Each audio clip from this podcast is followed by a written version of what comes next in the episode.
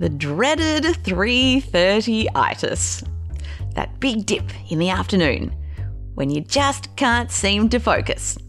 The words on your screen start to blur. Your eyelids start to feel heavy.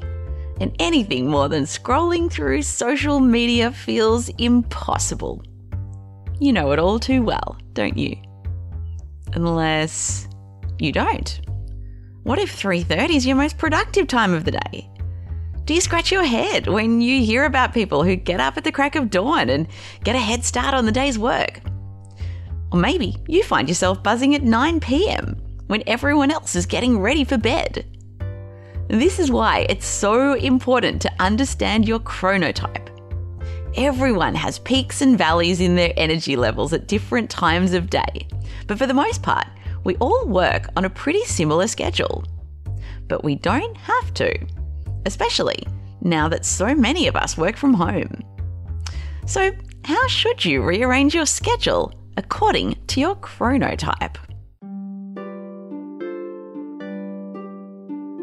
My name is Dr. Amantha Imber. I'm an organisational psychologist and the founder of behavioural science consultancy Inventium, and this is How I Work, a show about how to help you do your best work. Welcome to your favourite tips across 10 bite sized episodes. I'll be sharing tips from some of the world's best thinkers that you, the listeners, have found the most useful. We're covering everything from creating better to do lists to setting more effective boundaries around your time. And you'll be hearing from people like best selling author Sally Hepworth, CoronaCast host and journalist Norman Swan, and Google's executive productivity advisor Laura Mae Martin. Today's favourite tip comes from Christy, and she writes One of my favourite tips is to plan my day in line with my circadian rhythm.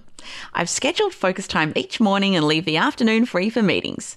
I suggested this technique to my broader team, and we changed our weekly team meeting from 9am to 2pm. This has made a big difference to us because previously our team members would always view the morning of this day each week as a write off after having the hour long meeting and then having a coffee together afterwards. Now we all have the morning back to focus on our work and instead use the time in the afternoon when we're going through a slump to have the team meeting. I love that tip, Christy, and I think that the first guest who spoke about this was Dan Pink back in 2019. So here is Dan talking about how he proactively structures his workday based on what he learnt when he was writing his best selling book, When The Scientific Secrets of Perfect Timing. One of the ideas in When has to do with the pattern of our performance and our attention and our mood over the course of a day and how we go through this day typically in three stages a peak, a trough, and a recovery.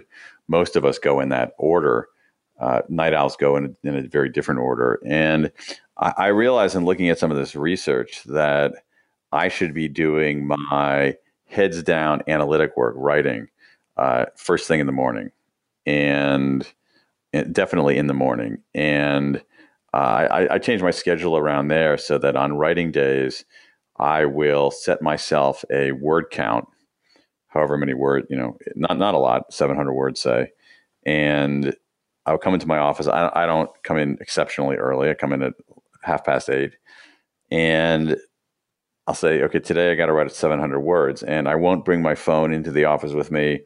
I will not open up my email. I will not do anything until I hit those 700 words, and then I'm free to do other other things. And that, and so the idea that uh, uh this peak period, this this this idea that the research showing that I had this three or four hour peak of vigilance and ability not to be distracted, that I shouldn't fritter that away answering email or going on Twitter or any of that nonsense. Um, I really stuck to that and used that kind of schedule to actually write this particular book. And this is the first out of the out of the six. Five of them were late. Only one was on time, and this was the one on time. How do you use the other two sections of your day? Um, I use the early to mid afternoon typically for uh, answering email. And uh, putting. I'm a big. I have a lot of files, paper files, and like filing stuff away, and um, oh, I need to scan this thing and put it into Dropbox. You know th- that kind of stuff that doesn't require heavy load. And then during the recovery period, which is basically like the mid to late afternoon and early evening, uh, I generally do interviews. So interviews like this one, or also even interviews when I am asking questions. So that period of the day, so the peak for again for most of us early in the day, that's when we're most vigilant. We should be doing our heads down work. The trough early to mid afternoon, that is a really bad time of day. Our our mental performance, cognitive skills are way down. And so I do my administrative stuff then. And then when I come out of the trough, you know, around whenever three o'clock, three thirty, four o'clock in the afternoon, I tend to do interviews like this or things that require not necessarily to be locked down and vigilant, but just to be open to possibility, open to ideas, a little bit more mentally loose. If you are keen to assess your chronotype after listening to this clip, I've put a link to a scientifically validated assessment in the show notes.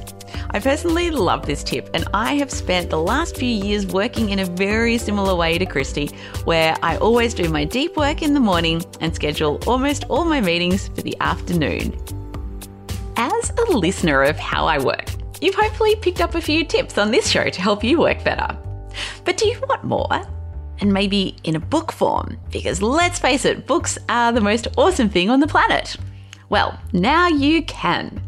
In my new book, Timewise, I uncover a wealth of proven strategies that anyone can use to improve their productivity, work, and lifestyle.